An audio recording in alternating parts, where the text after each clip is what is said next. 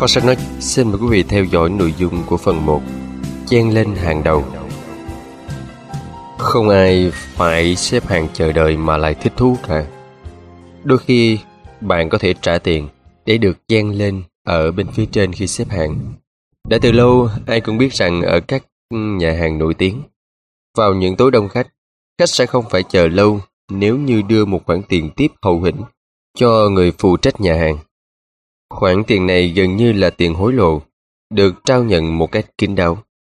Nhà hàng không hề treo biển ngoài cửa sổ để thông báo rằng ai dính líu cho người phụ trách tờ 50 đô la thì sẽ có bàn ngay lập tức. Nhưng những năm gần đây, việc bán quyền chen chỗ khi xếp hàng đã trở nên công khai và phổ biến. Lối đi nhanh Dòng người xếp hàng dài ở cửa kiểm tra an ninh sân bay khiến nhiều người thấy di chuyển bằng máy bay thật mệt mỏi. Nhưng không phải ai cũng phải chờ đợi trong dòng người xếp hàng ngoằn ngoèo. Những người mua vé hạng nhất hoặc hàng thương gia có thể vào bằng lối ưu tiên để lên thẳng vị trí đầu hàng. Hãng hàng không của nước Anh British Airways gọi đây là lối đi ưu tiên, dịch vụ cho những người trả phí cao được chen lên trên khi xếp hàng ở cửa kiểm tra, hộ chiếu và nhập cảnh nhưng phần lớn mọi người không đủ khả năng mua vé máy bay hạng nhất. Nên các hãng hàng không bắt đầu cho phép những khách xếp hàng thông thường có cơ hội được mua vé chen lên hàng đầu như một dạng nâng cấp một phần của dịch vụ. Với 39 đô la, bạn sẽ mua được quyền lên máy bay trước, đồng thời không phải xếp hàng ở điểm kiểm tra an ninh cho chặng bay từ Denver đến Boston của hãng Unis Airlines. Ở Anh, sân bay London, London cung cấp dịch vụ lối đi ưu tiên với giá còn rẻ hơn. Hoặc bạn xếp hàng để kiểm tra an ninh, hoặc bạn trả ba bảng, khoảng 5 đô la, để được đổi lên đầu hàng. Những người phản đối phàn nàn rằng dịch vụ lối đi ưu tiên vào kiểm tra an ninh ở sân bay không phải để bán. Họ cho rằng kiểm tra an ninh là vấn đề liên quan đến quốc phòng, chứ không phải là tiện nghi như ghế ngồi ở chỗ để chân rồng hay là đặc quyền lên máy bay sớm. Và mọi khách hàng nên cùng chia sẻ trách nhiệm không để cho bọn khủng bố lên máy bay. Các hãng hàng không trả lời là ai cũng bị kiểm tra như nhau, chỉ có thời gian chờ đợi là khác nhau, tùy vào số tiền họ trả. Chừng nào mọi người đều bị kiểm tra toàn thân giống nhau, cái mà họ đảm bảo duy trì, thì dịch vụ không phải xếp hàng chờ đợi lâu là một tiện nghi mà họ có quyền tự do đem bán. Các công viên giải trí cũng bắt đầu bán quyền chen lên ở phía trên xếp hàng. Theo truyền thống, Khách tham quan phải xếp hàng chờ đợi hàng giờ để được chơi trò tàu lượn hay vào những điểm tham quan phổ biến nhất. Giờ đây thì công viên Universal Studio Hollywood và một số công viên giải trí khác đã cung cấp dịch vụ giúp cho bạn không phải chờ. Nếu như mua vé với giá gấp đôi mức thông thường, bạn sẽ được cấp thẻ cho phép bạn chen lên hàng đầu. Dịch vụ ưu tiên vào chơi trò chơi tàu lượn mạo hiểm ở công viên giải trí. Chủ đề xác ướp báo thù có lẽ không phải chịu gánh nặng đạo đức bằng dịch vụ đặc quyền vào kiểm tra an ninh sân bay. Thế nhưng một số người vẫn rên rỉ chê bai cho rằng nó làm xói mòn thói quen của người công dân. Một trong số họ đã viết, đã qua rồi những ngày mà việc xếp hàng vào công viên giải trí là một công cụ vĩ đại giúp mang lại công bằng. Và mỗi gia đình đến tham gia đều chờ đợi đến lượt mình một cách dân chủ. Điều thú vị là các công viên giải trí thường chai đậy đặc biệt quyền họ cung cấp. Để tránh làm tổn thương các khách hàng thông thường, một số công viên cho khách hàng đặc biệt đi cửa sau, cổng riêng. Một số khác lại cho người dẫn riêng khách VIP đi khi họ được chen lên hàng đầu. Hành vi thần trọng này cho thấy việc trả tiền để chen lên trên khi xếp hàng, kể cả ở công viên giải trí, đã đánh mạnh vào nhận thức thông thường là công bằng, có nghĩa là bạn phải đợi đến lượt mình. Nhưng trên trang web bán vé thì công viên Universal không tỏ ra dày dặt như vậy. Họ chào giá 149 đô la cho tấm thẻ được xếp hàng ở vị trí đầu tiên với câu tuyên bố thẳng thừng. Không thể nhầm lẫn, không phải xếp hàng cho mọi trò chơi, buổi diễn và điểm tham quan.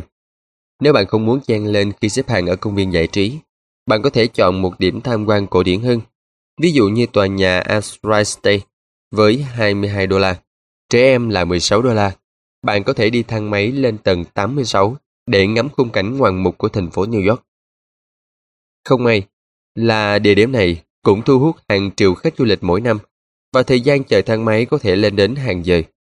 Vì vậy tòa nhà Empire đưa ra dịch vụ lối đi ưu tiên theo kiểu của họ.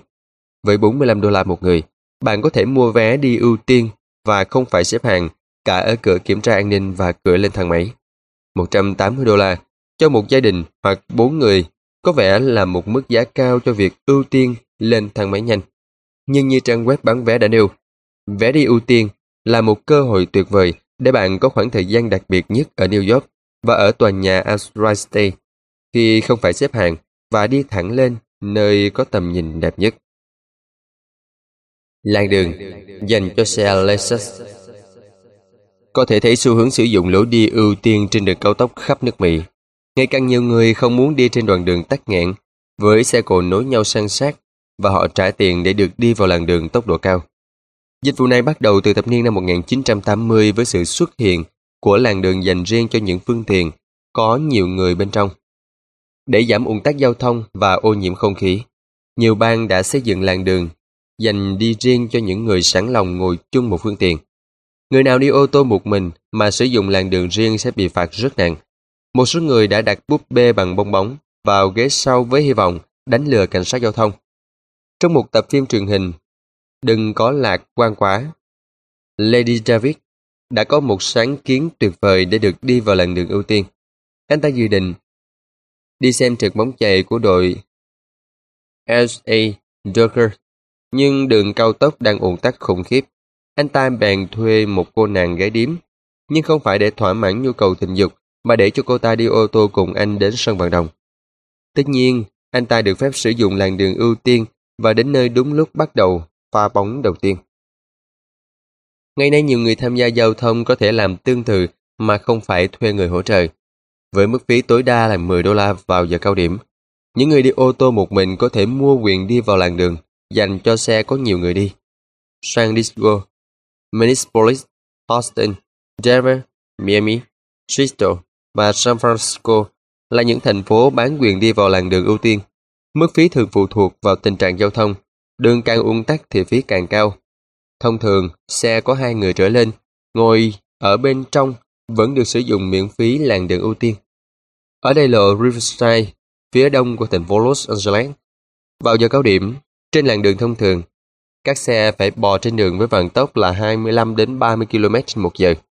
Trong khi người lái xe trả tiền để sang làn đường ưu tiên, họ có thể đạt vận tốc là 95 đến 105 km/h.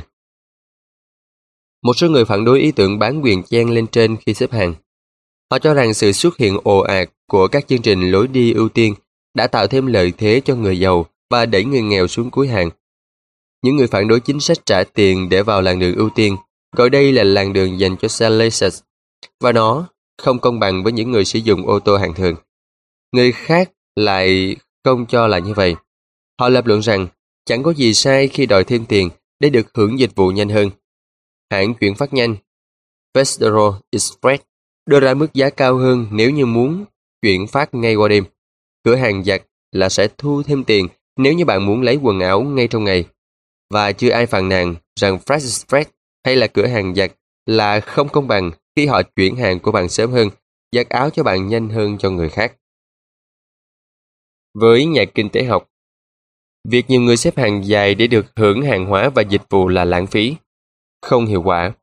Một dấu hiệu cho thấy hệ thống giá cả không sắp xếp được cung cầu sao cho hợp lý, cho phép mọi người trả tiền để được hưởng dịch vụ nhanh hơn ở sân bay, ở công viên giải trí, ở đường cao tốc đều làm gia tăng hiệu quả kinh tế thông qua việc để có người định giá cho thời gian của mình. Ngành kinh doanh xếp hàng Ngay cả khi bạn không được mua quyền chen lên đầu hàng, thì đôi khi bạn vẫn có thể thuê người khác xếp hàng thay cho bạn. Mỗi mùa hè, nhà hát thành phố New York lại biểu diễn các vở kịch của Shakespeare một cách miễn phí ngoài trời ở công viên Central Park. Nhà hát bắt đầu phát vé cho các suất diễn buổi tối từ 1 giờ chiều và mọi người phải xếp hàng từ nhiều giờ trước. Năm 2010, khi Al Pacino đóng vai Sherlock trong vở Người lái buôn thành Vesey, thì nhu cầu vé càng đặc biệt, căng thẳng hơn. Nhiều người New York rất muốn xem vở kịch, nhưng họ không có thời gian xếp hàng theo báo cáo New York Daily News, tình thế khó khăn đã làm nảy sinh một nghề kinh doanh giảng đường mới. Có những người sẵn lòng xếp hàng để nhận vé hồ, những người sẵn lòng trả tiền để không phải xếp hàng. Những người xếp hàng hồ đã đăng quảng cáo trên trang web tìm việc ở Craigslist và các trang web khác để đổi lấy công xếp hàng và chờ đợi. Họ có thể yêu cầu khách hàng trả đến 125 đô la cho mỗi tấm vé xem kịch miễn phí họ lấy được. Nhà hát đã cố tránh tình trạng có nhiều người kiếm tiền từ việc xếp hàng hồ vì cho rằng điều này không phù hợp với tinh thần của Shakespeare trong không gian công viên chung. Nhiệm vụ của nhà hát thành phố, đơn vị, được nhà nước bao cấp, hoạt động thông vì lợi nhuận là phải làm cho khán giả từ mọi tầng lớp xã hội có thể được tiếp cận với họ nhiều hơn. Avril Cuomo Tổng trưởng quản lý thành phố New York đã gây sức ép buộc Craigslist phải dỡ bỏ quảng cáo của những người cung cấp dịch vụ xếp hàng. Bản những tấm vé được phát miễn phí đã tước đi của người New York những lợi ích mà cơ quan được nhà nước bao cấp đem lại. Công viên Central Park không phải là nơi duy nhất giúp người ta kiếm tiền từ việc xếp hàng chờ đợi. Ở Washington DC, xếp hàng đang nhanh chóng trở thành một nghề liên quan chặt chẽ đến nhà nước. Khi các ủy ban quốc hội tổ chức phiên điều trần về các điều luật được đề xuất ban hành, họ thường dành vài chỗ ngồi để các nhà báo và người dân có thể đến xem. Theo nguyên tắc, ai đến trước sẽ được chỗ trước. Tùy vào nội dung điều trần và quy mô phòng họp mà hàng người xếp hàng tham dự phiên điều trần có thể hình thành một hay nhiều ngày trước đó, bất kể trời mưa hay là trời gió mùa đông. Các chuyên gia vận động hành lang cho các công ty rất muốn tham dự phiên điều trần này vì họ muốn nói chuyện với các nhà lập pháp vào giờ nghỉ và theo dõi sát sao những điều luật liên quan đến ngành kinh doanh của họ. Nhưng bất đắc dĩ, họ mới xếp hàng hàng giờ để có chỗ ngồi. Giải pháp của họ là trả hàng ngàn đô la cho công ty xếp hàng chuyên nghiệp và các công ty này sẽ thuê người để xếp hàng hồ. Các công ty xếp hàng thường thuê người về hưu, người đưa thư và ngày càng phổ biến là người vô gia cư. Họ là những người chấp nhận mọi hoàn cảnh để đứng xếp hàng. Họ chờ ở ngoài rồi theo dòng người, dịch chuyển dần vào trong sảnh tòa nhà quốc hội, xếp hàng ngoài phòng điều trần. Ngay trước khi phiên điều trần bắt đầu, tay chuyện gia vận động hành lang giàu có mới tới nơi. Đổi chỗ với cái người ăn mặc lôi thôi đang đứng xếp hàng và chiếm được một ghế trong phòng. Các công ty xếp hàng thuê yêu cầu các chuyên gia vận hành hành lang phải trả từ 36 đến 60 đô la cho một giờ xếp hàng, nghĩa là cái giá cho một chỗ ngồi trong phòng điều trần có thể lên đến 1.000 đô la hoặc là hơn. Người đứng xếp hàng thuê được trả từ 10 đến 20 đô la một giờ. Báo Washington Post đã có bài xã luận phản đối hiện tượng này, cho rằng nó hạ thấp quốc hội và khinh thường công chúng. Thượng nghị sĩ Craig McCaskill thuộc đảng Dân Chủ, đại diện cho bang Missouri, đã cố gắng tìm cách cấm nhưng không thành công. Theo bà, việc các nhóm lợi ích đặc biệt mua được chỗ ngồi ở phiên điều trần của Quốc hội không khác gì mua vé xem hòa nhạc hay là bóng bầu dục là một sự xúc phạm đối với tôi. Gần đây, khách kinh doanh xếp hàng đã mở rộng địa bàn từ Quốc hội sang đến Tòa án tối cao Mỹ.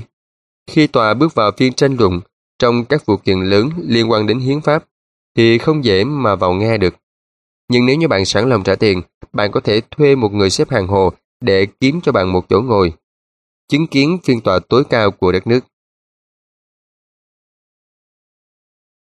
Công ty Listraling.com tự mô tả họ là công ty hàng đầu trong lĩnh vực xếp hàng ở Quốc hội. Khi từ nghị sĩ Mark Haskell đề xuất luật cấm ngành kinh doanh xếp hàng, Mark Ross, chủ sở hữu của công ty, đã lên tiếng tự bảo vệ. Ông so sánh nghề xếp hàng thuê với việc phân công lao động trên dây chuyền lắp ráp của Harry Ford. Mỗi công nhân trên dây chuyền phải chịu trách nhiệm về nhiệm vụ của riêng mình. Các chuyên gia vận động hành lang xuất sắc trong việc tham gia phiên điều trần và phân tích mọi lời khai. Các nghệ sĩ thì giỏi ra quyết định khi có thông tin, còn người xếp hàng thì làm tốt một việc là chờ đợi. Phân công lao động đã giúp cho nước Mỹ trở thành một môi trường lao động tuyệt vời. Ross khẳng định, công việc xếp hàng nghe có vẻ là, nhưng nói cho cùng, nó là một nghề trong sạch trong nền kinh tế thị trường tự do.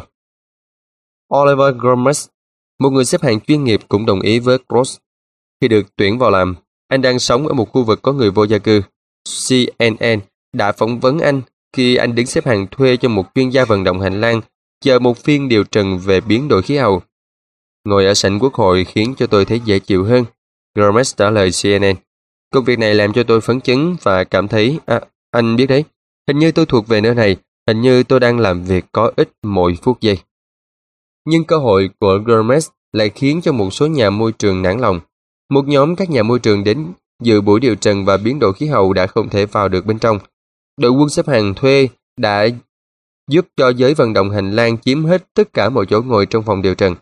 Dĩ nhiên, người ta có thể nói rằng nếu như các nhà môi trường thực sự quan tâm thì họ cũng nên đến xếp hàng từ đêm trước, hoặc họ nên thuê những người vô gia cư xếp hàng hộ cho họ.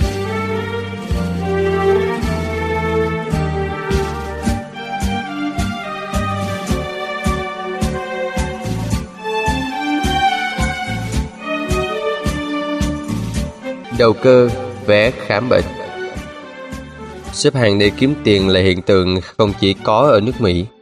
Gần đây khi đến Trung Quốc, tôi phát hiện ra nghề xếp hàng thuê đã trở nên phổ biến ở những bệnh viện hàng đầu ở Bắc Kinh. Cuộc cải cách nền kinh tế theo hướng thị trường trong hai thập kỷ qua đã khiến cho các bệnh viện và phòng khám nhà nước, đặc biệt là ở vùng nông thôn, bị cắt giảm tiền ngân sách nhà nước cấp. Vì vậy, bệnh nhân từ nông thôn thường đến khám chữa bệnh ở các bệnh viện công lớn ở thủ đô và họ xếp hàng dài ở sảnh đăng ký.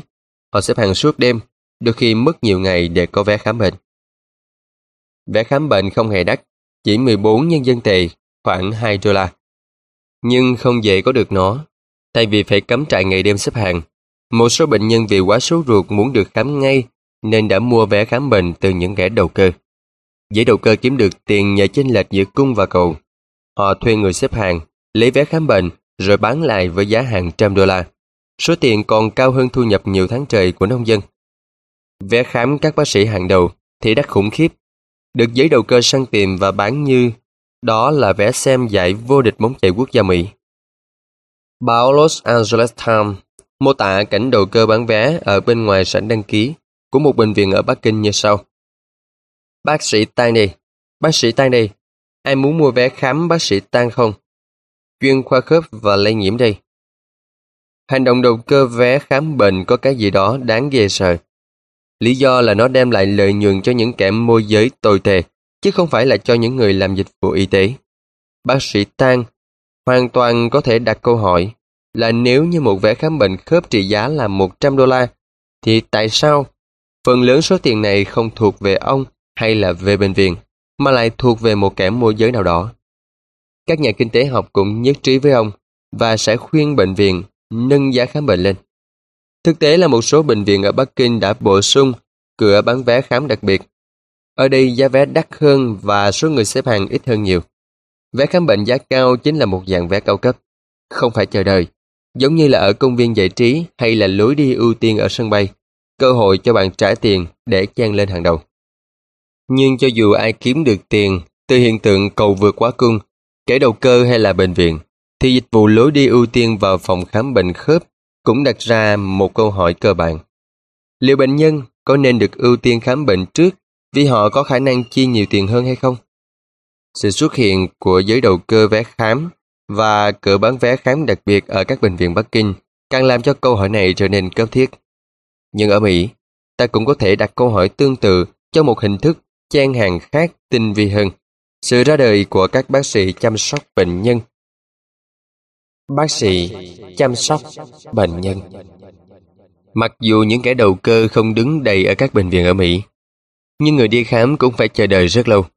Bạn phải hẹn trước với bác sĩ nhiều tuần, đôi khi là nhiều tháng. Khi đến gặp bác sĩ, bạn phải chôn chân ở phòng đợi rất lâu chỉ để được khám rất nhanh trong 10 đến 15 phút. Lý do là các công ty bảo hiểm không trả nhiều tiền cho các bác sĩ với dịch vụ khám thông thường. Vì vậy, để có cuộc sống phong lưu hơn, các bác sĩ khám đa khoa phải thu xếp khám cho hơn 3.000 bệnh nhân và họ phải khám được cho từ 25 đến 30 người mỗi ngày. Rất nhiều bệnh nhân và bác sĩ chán nản với hệ thống này. Với nó, bác sĩ có rất ít thời gian, không đủ để hiểu bệnh nhân, trả lời các câu hỏi của họ. Vì vậy, ngày càng có nhiều bác sĩ muốn cung cấp dịch vụ quan tâm đến bệnh nhân nhiều hơn, có tên là y khoa chăm sóc bệnh nhân. Giống như nhân viên phục vụ khách sạn 5 sao, các bác sĩ chăm sóc bệnh nhân luôn sẵn lòng phục vụ bạn cả ngày lẫn đêm, với mức phí hàng năm từ 1.500 đến 25.000 đô la. Bệnh nhân chắc chắn sẽ được bác sĩ khám ngay trong ngày hoặc là ngay hôm sau, không phải chờ đợi, được tư vấn một cách thông thả và có thể gửi thư điện tử, gọi điện cho bác sĩ 24 giờ một ngày. Còn nếu như bạn cần gặp chuyên gia đầu ngành, thì vị bác sĩ chăm sóc bạn sẽ giới thiệu. Để cung cấp được dịch vụ như vậy, các bác sĩ phải giảm đáng kể số bệnh nhân của mình. Những bác sĩ quyết định đi theo con đường dịch vụ chăm sóc bệnh nhân sẽ phải gửi thư cho các bệnh nhân hiện tại của mình và đề nghị họ lựa chọn rằng hoặc đăng ký dịch vụ mới, không phải chờ đợi khi khám bệnh và trả tiền phí hàng năm hoặc tìm bác sĩ khác. Một trong những công ty cung cấp dịch vụ chăm sóc bệnh nhân đầu tiên và là một trong những dịch vụ đắt tiền nhất là MG, MG Bình Phương, ra đời năm 1996 ở Seattle với mức phí là 15.000 đô la một năm cho một người, 25.000 đô la cho một gia đình. Công ty cam kết khách hàng được gặp bác sĩ hoàn toàn bất cứ khi nào, không hạn định thời gian và không ai gian ngang. Mỗi bác sĩ chỉ phục vụ 50 gia đình. Như công ty giải thích trên trang web, dịch vụ được cung cấp ở mức cao, hiển nhiên đòi hỏi chúng tôi phải giới hạn số lượng khách hàng. Theo một bài viết trên tạp chí Town and Country, phòng chờ của MG Bình Phương trông giống sảnh khách sạn của Ritz-Carlton hơn là một phòng khám, nhưng vẫn có rất ít bệnh nhân đến. Phần lớn là họ là các vị tổng giám đốc, các doanh nhân không muốn mất một giờ làm việc để đến phòng khám. Họ ưa chuộng hơn dịch vụ khám bệnh riêng tư tại nhà hoặc là tại nơi làm việc. Các công ty chăm sóc bệnh nhân khác hướng tới giới trung lưu. MG Vip một chuỗi công ty chăm sóc bệnh nhân hoạt động vì lợi nhuận tại bang Florida, cũng cung cấp dịch vụ hẹn khám trong ngày và khám ngay lập tức.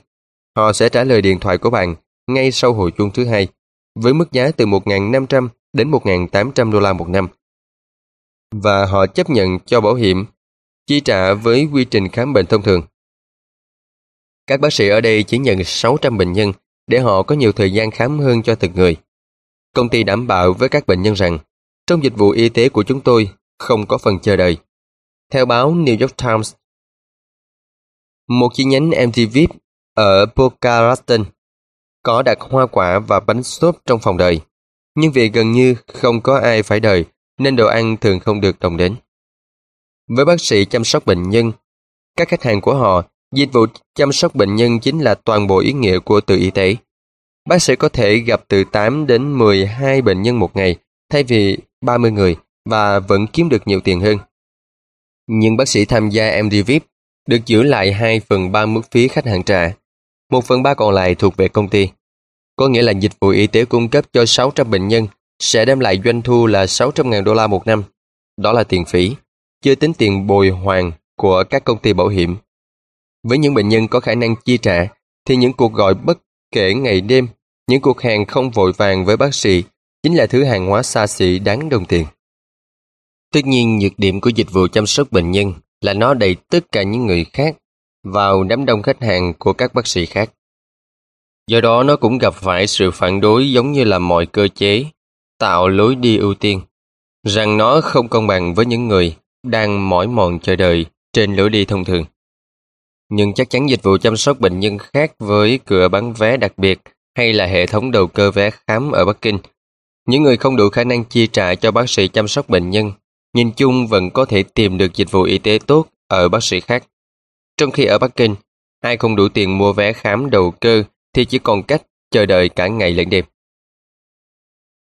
Nhưng hai hệ thống đều có một điểm chung. Chúng cho phép người giàu có thể chen lên hàng đầu để hưởng dịch vụ y tế. Kiểu chen hàng ở Bắc Kinh sống sượng hơn so với ở Boca Raton. Giữa sảnh đăng ký, vào phòng chờ vắng lặng, với món bánh xốp không ai động đến. Quả là sự khác biệt một trời một vực.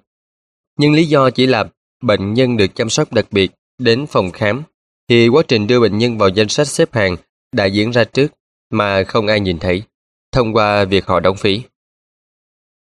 Lập luận dựa vào thị trường những câu chuyện chúng ta đề cập ở bên trên là dấu hiệu của một thời đại mới.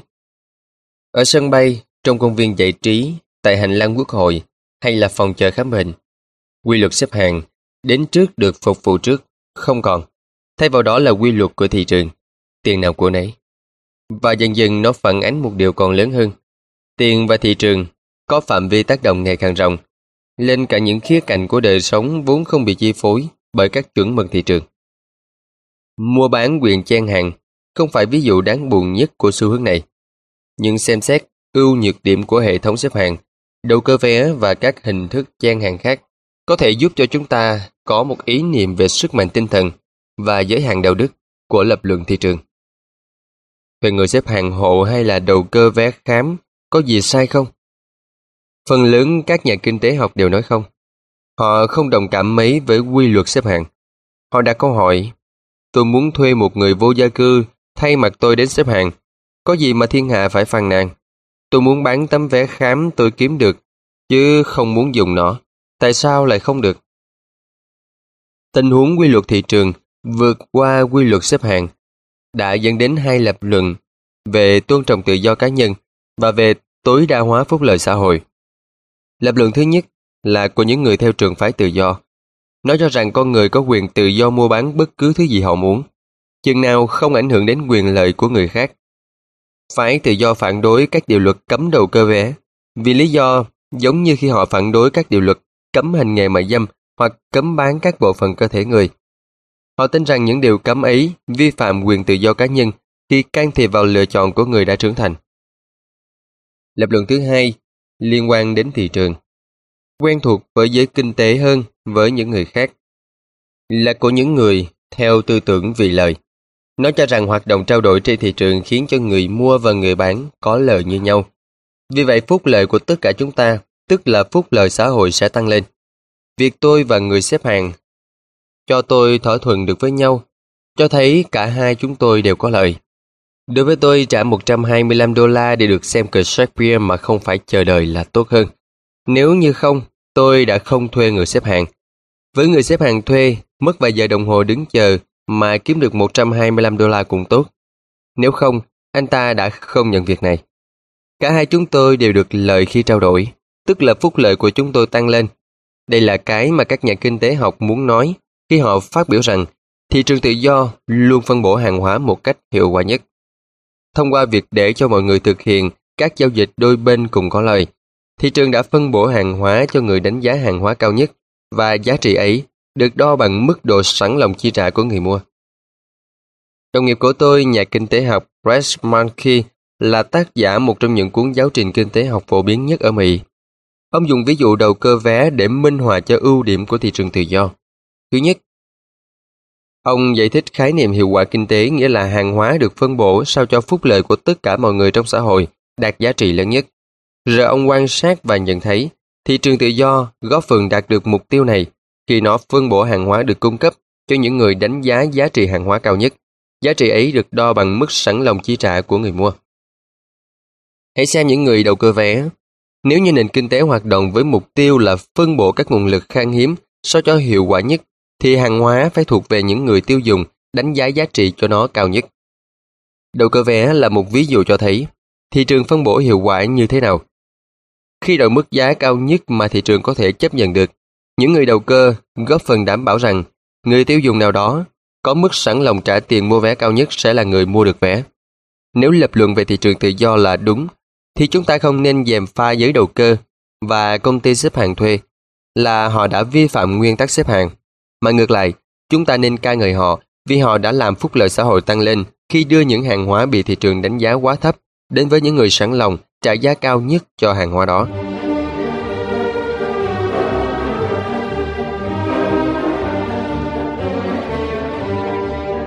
Thị trường và xếp hạng Vậy thì nguyên tắc xếp hạng sẽ thế nào? Tại sao chúng ta lại tìm cách ngăn chặn việc xếp hàng thuê hoặc là đầu cơ vé ở Central Park và đồi Capitol? Phát ngôn viên sự kiện Shakespeare ở Central Park giải thích như sau. Họ chiếm chỗ, chiếm vé của những người muốn có mặt và hào hứng xem kịch Shakespeare trong công viên. Chúng tôi muốn mọi người được thưởng thức sự kiện này miễn phí. Ý thứ nhất trong lập luận của anh là sai. Người xếp hàng thuê không hề gây ảnh hưởng đến số lượng người được xem kịch, mà chỉ tác động đến ai là người được xem. Như phát ngôn viên sự kiện Shakespeare nói, đúng là người xếp hàng thuê đã lấy đi tấm vé của những người đứng xếp hàng sau họ. Những người thật sự muốn xem kịch. Những người cuối cùng nhận được những tấm vé đó cũng hào hứng muốn xem kịch như vậy, cho nên họ mới bỏ ra 125 đô la để thuê người xếp hàng lấy vé. Có lẽ điều mà anh chàng phát ngôn viên muốn nói là việc đầu cơ vé là không công bằng với những người không thể chi số tiền 125 đô la. Hành vi đầu cơ vé đã đẩy những người bình thường vào tình thế bất lợi, khiến họ khó nhận được vé xem kịch hơn. Lập luận này hợp lý hơn ý trên. Khi người xếp hàng thuê được người đầu cơ kiếm được một tấm vé, thì tức là một ai đó xếp hàng sau anh ta bị loại khỏi ghế khán giả. Người bị loại không thể có đủ tiền để mua vé với giá đầu cơ. Những người ủng hộ thị trường tự do có thể phản hồi như sau. Nếu nhà hát kịch thực sự muốn kháng phòng chỉ dành cho những người muốn xem kịch và sự hài lòng mà vở kịch đem lại đạt mức tối đa, thì nhà hát nên mong muốn tấm vé xem kịch phải đến được với người nào đánh giá cao nhất. Và hẳn, họ phải là những người trả nhiều tiền nhất để có vé. Vì vậy cách tốt nhất để khán phòng có những khán giả thấy hài lòng nhất về vở kịch là hãy để cho thị trường tự do hoạt động. Có thể bằng cách bán vé với bất cứ mức giá nào mà người mua chấp nhận, hoặc cho phép người xếp hàng thuê và người đầu cơ bán vé cho người trả giá cao nhất.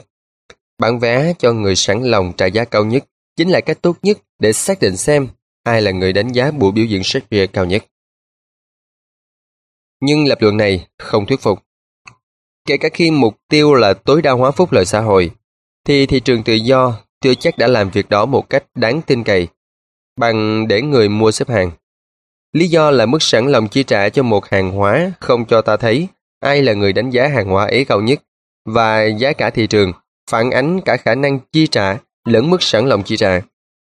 Những người muốn xem kịch Shakespeare nhất hoặc xem Red Sox thi đấu nhất có thể lại không đủ tiền mua vé. Và trong một số trường hợp, người giả giá cao nhất có khi lại không hề đánh giá cao sản phẩm, dịch vụ mình định mua. Ví dụ, tôi nhận thấy những người ngồi ghế hạng đắt tiền ở sân bóng lại thường đến muộn và về sớm, làm tôi phải tự hỏi họ thích bóng chày đến mức nào. Việc họ đủ tiền mua chỗ ngồi ngay sau căn cứ. Đội nhà có lẽ chỉ chứng tỏ sức nặng túi tiền của họ, chứ không phải là niềm đam mê họ dành cho bóng chày. Rõ ràng, họ đang hâm mộ bóng chày bằng một số người khác. Đặc biệt là thanh niên, những người không có khả năng mua vé ghế lô riêng, nhưng có thể đọc cho bạn tỷ lệ đánh bóng ghi điểm của từng cầu thủ trong đội hình chính thức khi bắt đầu trận đấu. Điều này là bình thường, thậm chí ai cũng thấy.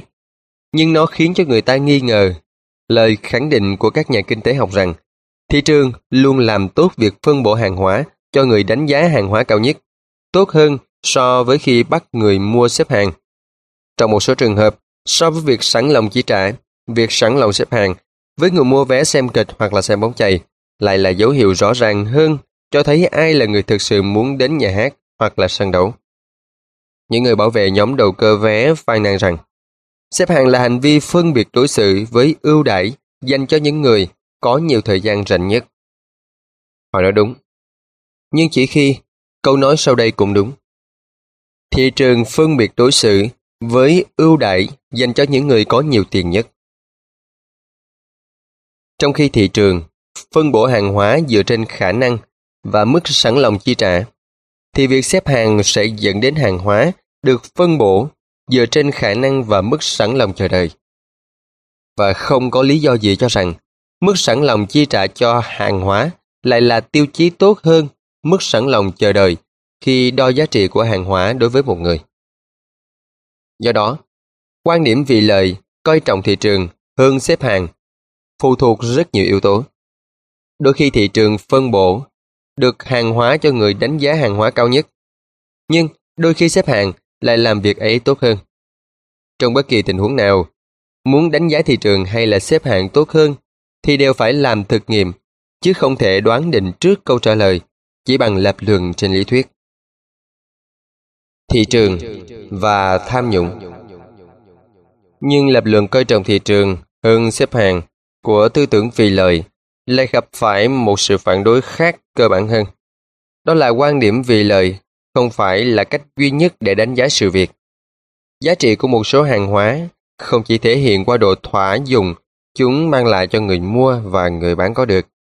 Cách thức phân bổ hàng hóa cũng là một yếu tố góp phần tạo ra nó là loại hàng hóa gì.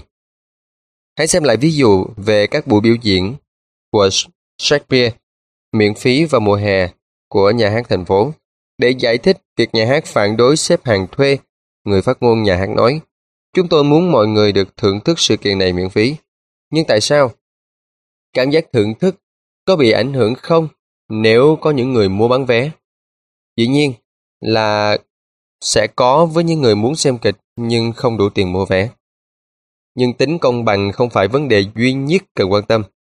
Nếu như các buổi biểu diễn miễn phí của nhà hát bị biến thành hàng hóa để mua bán trên thị trường, thì sẽ có cái gì đó bị mất mát. Không chỉ là sự thất vọng của những người bị loại khỏi buổi biểu diễn vì không trả tiền.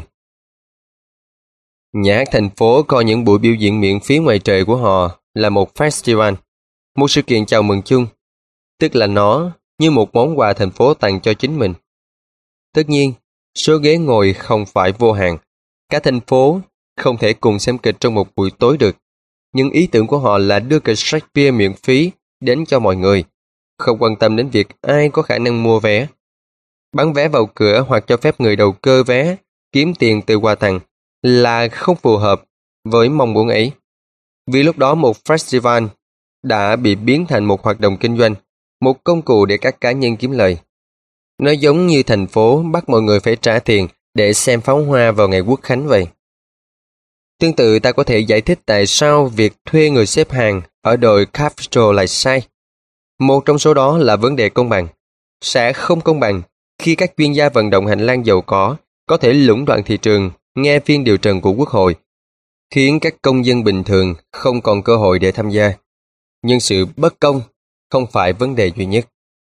Giả sử như các chuyên gia vận động hành lang bị đánh thuế khi họ thuê công ty xếp hạng thuê và tiền thuế thu được sẽ dùng để trợ cấp sao cho xếp hạng thuê trở thành dịch vụ mà mọi người đều có thể tiếp cận. Nhà nước có thể trợ cấp dưới dạng cấp phiếu mua dịch vụ với giá rẻ hơn cho người dân khi họ đến công ty xếp hàng thuê. Cơ chế này có thể xóa bớt tình trạng bất công của hệ thống hiện tại, nhưng vẫn sẽ có người phản đối, vì biến việc đến dự phiên điều trần của Quốc hội thành một hàng hóa mua bán được sẽ làm xói mòn ý nghĩa của nó.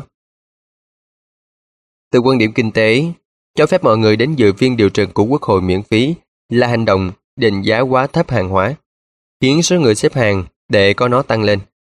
Ngành kinh doanh xếp hàng thuê đã giải quyết được tình trạng phi hiệu quả này khi đặt ra giá thị trường cho nó. Các công ty xếp hàng thuê đã phân bổ ghế ngồi trong phòng điều trần cho những người sẵn lòng trả cho họ số tiền lớn nhất. Nhưng định giá việc chứng kiến nhà nước đại diện cho người dân làm việc theo cách này là sai. Chúng ta sẽ thấy rõ hơn nếu đặt câu hỏi tại sao ngay từ đầu Quốc hội lại đánh giá quá thấp việc được dự buổi điều trần của họ. Giả sử để quyết liệt giải quyết tình trạng nợ quốc gia, Quốc hội quyết định bán vé cho người dân vào dự phiên điều trần ví dụ là 1.000 đô la cho ghế ngồi hàng đầu trong phiên điều trần của Ủy ban Ngân sách. Rất nhiều người sẽ phản đối ngay, không chỉ vì bán vé là một bất công với những người đủ khả năng mua vé, mà còn vì bắt người dân phải trả tiền để dự một phiên điều trần thực chất là một dạng tham nhũng. Chúng ta thường liên tưởng tham nhũng với những khoản thu lợi bất chính. Nhưng tham nhũng không chỉ là hối lộ hay là nhận tiền trái phép. Tham nhũng với một hàng hóa, một hành vi tốt đẹp với xã hội, còn có nghĩa là làm xói mòn nó. Đối xử với nó theo cách định giá nó quá thấp, thay vì đánh giá nó là một cách thích đáng. Bán vé vào nghe quốc hội điều trần chính là một hành vi tham nhũng theo nghĩa này. Làm như vậy là con quốc hội như một đơn vị kinh doanh chứ không phải là một cơ quan thuộc về nhà nước đại diện cho nhân dân. Những người hay chỉ trích có thể đáp lại rằng Quốc hội đã biến thành một đơn vị kinh doanh rồi vì họ thường xuyên dành ảnh hưởng sự ủng hộ của họ cho các nhóm lợi ích đặc biệt. Cho nên tại sao không công khai điều đó và bán vé cho mọi người xem? Câu trả lời là vận động hành lang, bán ảnh hưởng, lợi dụng công việc làm lợi cho bản thân. Những hành vi gây ảnh hưởng đến quốc hội đều là điển hình của tham nhũng. Chúng cho thấy chính phủ đã làm xói mòn lợi ích xã hội. Ẩn sau việc coi cái gì là tham nhũng chính là nhận thức về những mục tiêu, những kết quả mà một tổ chức, trong ví dụ này là quốc hội cần theo đuổi. Ngành kinh doanh xếp hàng thuê ở đội Capital mở rộng từ ngành vận động hành lang bị coi là tham nhũng nếu xét theo nghĩa này. Xếp hàng thuê không phạm pháp, việc trả tiền là công khai, nhưng nó làm xói mòn hình ảnh của quốc hội khi coi quốc hội là một nơi để kiếm lợi cho cá nhân thay vì coi đây là một công cụ đem lại lợi ích chung. Đầu cơ vé thì sao? Tại sao một số thứ như trả tiền để chen hàng, xếp hàng thuê và đầu cơ vé lại làm chúng ta muốn phản đối, trong khi những thứ khác thì không. Câu trả lời là thị trường làm xói mòn giá trị một số hàng hóa, nhưng lại định giá thích hợp cho nhiều hàng hóa khác. Trước khi quyết định hàng hóa nào nên được phân bổ thông qua thị trường, hoặc xếp hàng, hoặc cách nào khác thì chúng ta phải xác định nó thuộc loại gì và nên được định giá ra sao. Trả lời câu hỏi trên cũng phải lúc nào cũng dễ dàng được. Hãy xem ba ví dụ về hàng hóa bị đánh giá thấp nên dẫn tới tình trạng đầu cơ vé gần đây. Cắm trại ở công viên quốc gia Yosemite, lễ Missa ngoài trời của giáo hoàng Benedict thứ 16 và các buổi biểu diễn của ca sĩ Bruce Springsteen.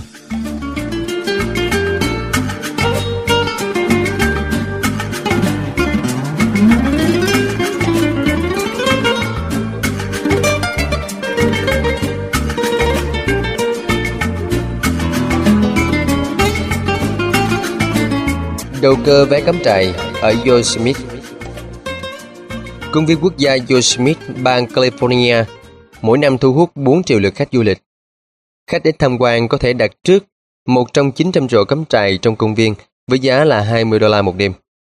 Dịch vụ đặt trước qua điện thoại hoặc mạng Internet bắt đầu từ 7 giờ sáng ngày 15 hàng tháng và bạn được đặt trước tối đa là 5 tháng. Nhưng không dễ đặt được chỗ cắm trại. Nhu cầu quá cao đặc biệt là vào mùa hè, đến mức chỉ vài phút sau thời điểm mở dịch vụ đặt trước là hết chỗ. Nhưng vào năm 2011, báo The Strassman Tribune cho biết giới đầu cơ vé đang bán chỗ cắm trại ở Yosemite trên mạng trang web Craigslist với giá từ 100 đến 150 đô la một đêm.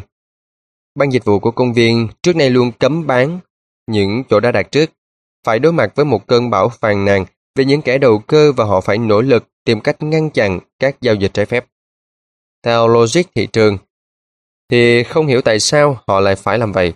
Nếu như ban dịch vụ của công viên muốn tối đa hóa phúc lợi mà công viên Yosemite mang lại cho xã hội, thì hẳn họ phải muốn chỗ cắm trại thuộc về những người đánh giá trải nghiệm này cao nhất, thể hiện qua mức sẵn lòng chi trả. Vậy thì thay vì tìm cách đấu tranh với giới đầu cơ, họ nên chào đón những người này mới đúng. Hoặc nếu không thì họ nên nâng giá cắm trại lên bằng với mức giá trên thị trường đầu cơ để loại bỏ phần cầu dư thừa. Nhưng sự giận dữ của xã hội về hiện tượng đầu cơ chỗ cắm trại ở Yosemite đã cho thấy xã hội bác bỏ logic thị trường. Tờ báo phanh phui câu chuyện đầu cơ đã tung ra một bài xã luận lên án giới đầu cơ với tiêu đề Giới đầu cơ tấn công công viên Yosemite, không còn gì thiên liêng nữa sao? Theo bài xã luận, Đầu cơ chỗ cắm trại là một hành vi bất lương, cần ngăn chặn, chứ không phải là một dịch vụ đem lại lợi ích cho xã hội. Bài báo viết, những kỳ quan trong công viên Yosemite thuộc về tất cả chúng ta, chứ không chỉ là những người có đủ khả năng trả thêm tiền cho lũ đầu cơ. Thái độ chống đối hiện tượng đầu cơ chỗ cắm trại ở Yosemite hàm chứa hai lập luận phản đối, một về công bằng và một về cách đánh giá giá trị công viên quốc gia thế nào là phù hợp. Lập luận thứ nhất cho rằng, đầu cơ gây ra bất công với những người có nguồn lực hạn hẹp. Không thể chi 150 đô la cho một đêm cắm trại. Lập luận thứ hai chính là hàm ý của câu hỏi rất hùng hồn trong bài xã luận này. Không có gì thiên liêng nữa sao? Cho rằng có những thứ không nên đem ra mua bán. Theo đó, công viên quốc gia không chỉ thuần túy mang lại đồ thoải dùng cho xã hội, mà còn là nơi chứa đựng vẻ đẹp của các kỳ quan thiên nhiên, xứng đáng được đánh giá cao, thậm chí được kính trọng. Để những người đầu cơ đấu giá quyền tham gia một nơi có giá trị như vậy có vẻ như là một hành vi bán bộ. Lễ Misa của giáo hoàng Sau đây là một ví dụ khác về việc thị trường làm mất giá trị của một điều thiên liêng. Khi giáo hoàng Benedict thứ 16 công du nước Mỹ lần đầu tiên, nhu cầu sở hữu vé đến dự lễ Misa của ông ở sân vận động của thành phố New York và Washington DC lên rất cao, vượt xa lượng chỗ ngồi sẵn có dù tổ chức ở sân vận động Yankee. Vé được phát miễn phí thông qua các giáo khu và giáo xứ. Tình trạng đầu cơ vé là không thể tránh khỏi. Vé được rao bán trên mạng với giá hơn 200 đô la và các quan chức giáo hội phải lên tiếng phản đối vì họ cho rằng không nên mua bán quyền tham dự một nghi lễ tôn giáo. Một phát ngôn viên của nhà thờ đã nói, Thị trường mua bán vé cho sự kiện này không nên tồn tại không ai có thể trả tiền để được ban phước cả. Những người đã mua vé từ giới đầu cơ hẳn không đồng ý với bà. Họ đã làm được việc trả tiền để có mặt trong lễ ban phước. Nhưng theo tôi, phát ngôn viên của nhà thờ có ý khác khi nói như vậy.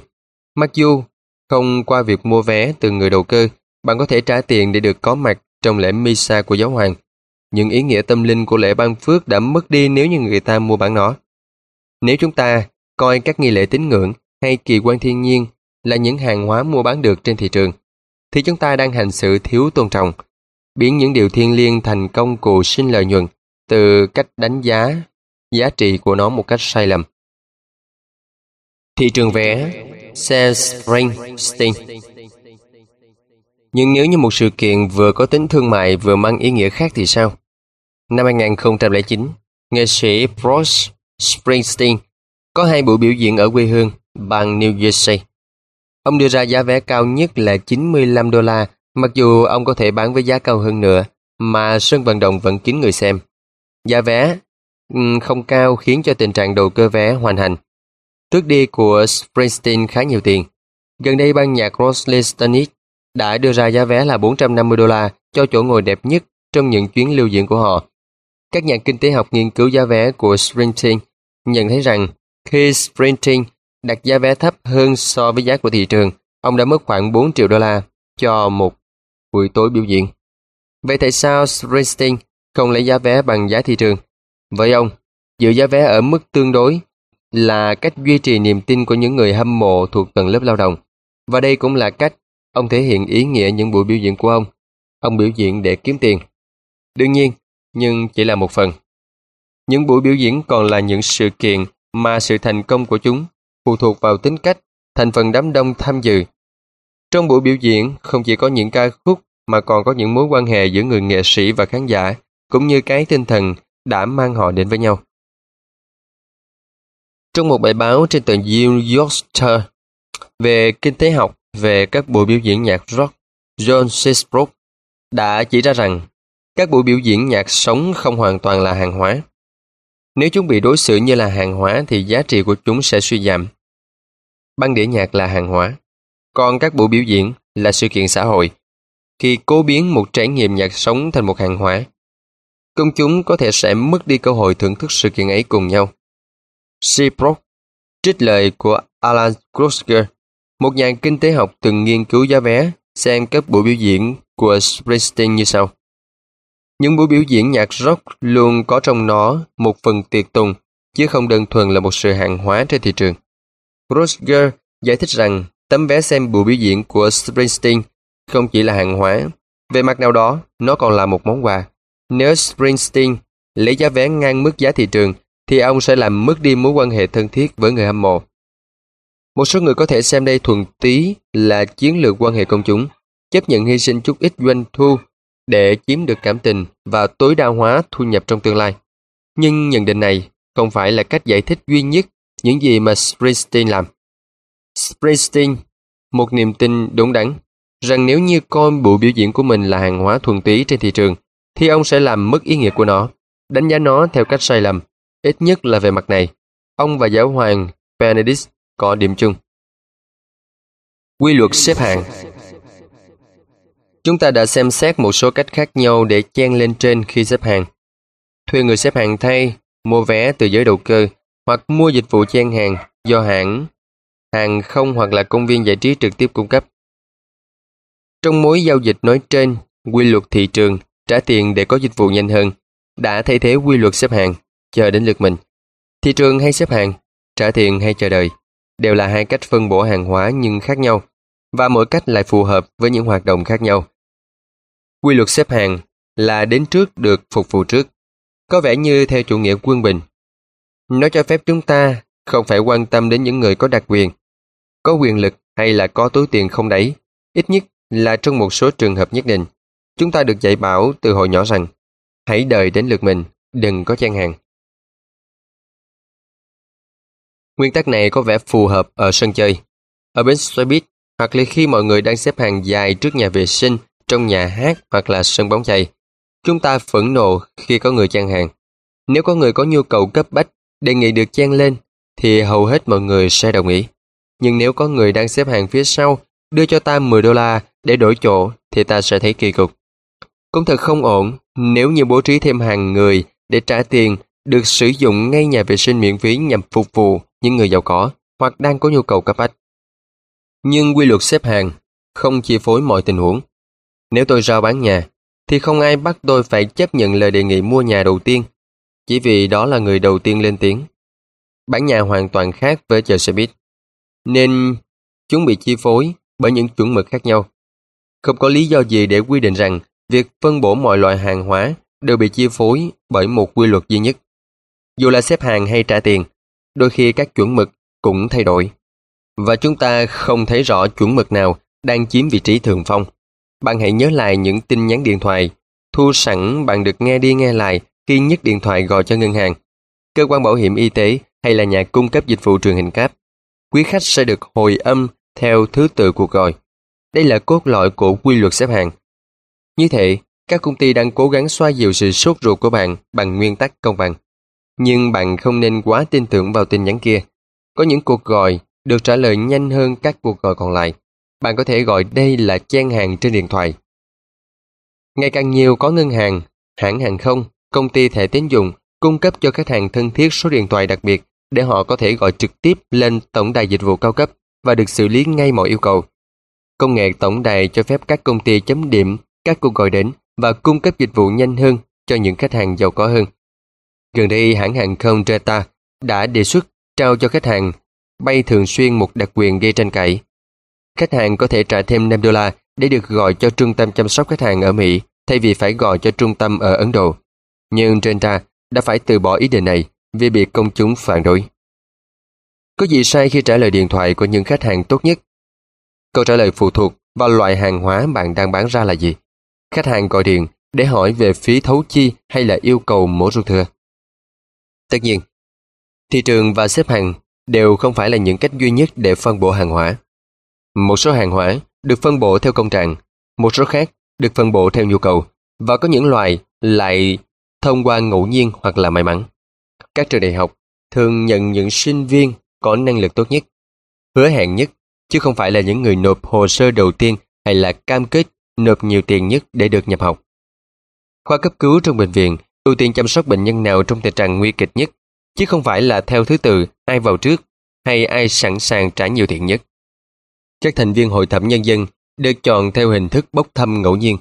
Nếu bạn được gọi đi thực hiện nghĩa vụ hội thẩm, thì bạn không thể thuê người khác làm thay mình. Xu hướng thị trường thay thế xếp hàng và các cách thức phân bổ hàng hóa phi thị trường khác đã trở nên phổ biến trong đời sống hiện đại, đến mức gần như chúng ta không quan tâm đến nó nữa. Điều đáng ngạc nhiên là hầu hết các hình thức trả tiền để được chen hàng mà chúng ta xem xét ở trên, ở sân bay, công viên giải trí, Festival Shakespeare, phiên điều trần của Quốc hội, tổng đài giải đáp thông tin, phòng khám, đường cao tốc, công viên quốc gia, đều mới xuất hiện gần đây, chứ 30 năm trước thì gần như không ai hình dung ra chúng. Hiện tượng mua bán chỗ xếp hàng ở những nơi tôi vừa nhắc đến có vẻ kỳ lạ, nhưng thực tế thị trường còn vươn đến nhiều nơi hơn thế. Quý vị và các bạn vừa theo dõi xong nội dung của phần 1. Chen lên đầu hàng. Tiếp theo kho sách nói.com.vn xin mời quý vị theo dõi nội dung của phần 2. Động cơ ở file sau. Nếu có thể, rất mong nhận được sự donate ủng hộ của các bạn. Thông tin donate có để ở dưới phần miêu tả để có thêm kinh phí duy trì việc đọc. Xin cảm ơn các bạn rất nhiều. Xin chào và hẹn gặp lại.